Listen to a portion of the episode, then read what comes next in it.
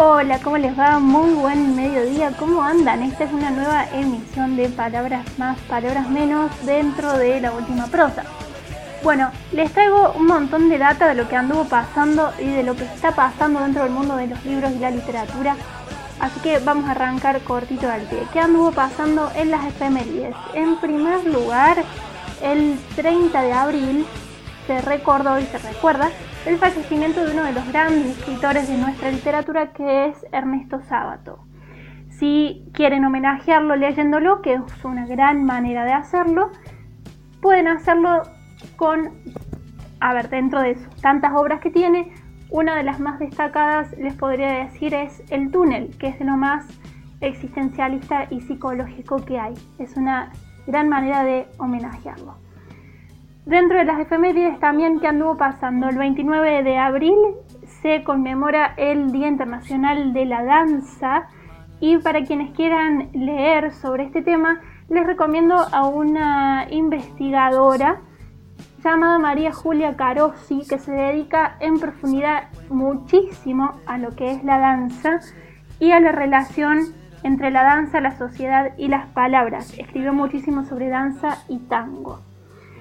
Ahora pasamos a otro tema. ¿Qué está pasando en estos días en cuanto a libros y literatura?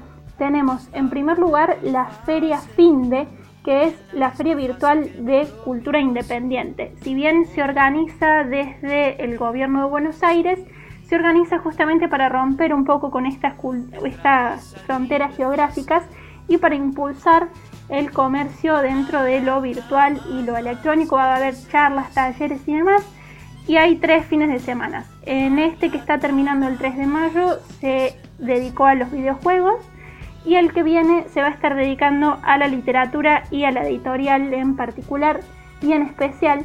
Así que se los vengo adelantando y ya lo vamos a hablar la semana que viene seguramente. En lo que es el ámbito cordobés que anda pasando y se los recomiendo el Instagram de Leer en Casa. En este Instagram se comparte en vivo la lectura de muchos artistas cordobeses que traen distintas obras y que se va armando una muy linda manera de conocernos en red, de conocer el trabajo de ellos y de estar en contacto. Así que se los recomiendo, lo buscan como leer en casa Córdoba. Ah, y de la feria que les dije anteriormente, de la feria Finde, la encuentran en finde.gbelarga.gov.ar. Para irme, ¿qué les dejo? Principalmente que el primero de mayo se festejó, celebró o conmemoró, según como cada uno eh, lo vea, el Día del Trabajador. Y en relación a esto les destaco un libro que se llama Aguafuertes Porteñas de Roberto Alto. Dentro de ese libro el trabajo aparece más de una vez constantemente y les dejo puntualmente tres cuentos dentro de ese libro que nos hacen reflexionar mucho. Uno es trabajo nocturno, que habla mucho del de, eh, horario, el ritmo, la rutina y la uniformidad, es decir, el trabajo atado a lo que socialmente se espera dentro de un horario y dentro de una rutina. Otro es eh, Padres Negreros, que toca mucho el tema del trabajo como mandato familiar, el trabajo de la familia y el trabajo infantil. Y por último, les dejo el que a mi visión me parece el más significativo, es la tragedia del hombre que busca empleo.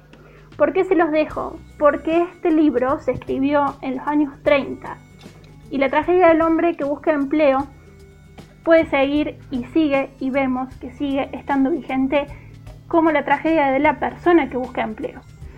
En ese cuento, en ese relato en particular, pueden ver cómo se habla de Em, tener el empleo, de buscar empleo, y del lado del empleador encontrarse con eh, trabajo y personas sobrecalificadas.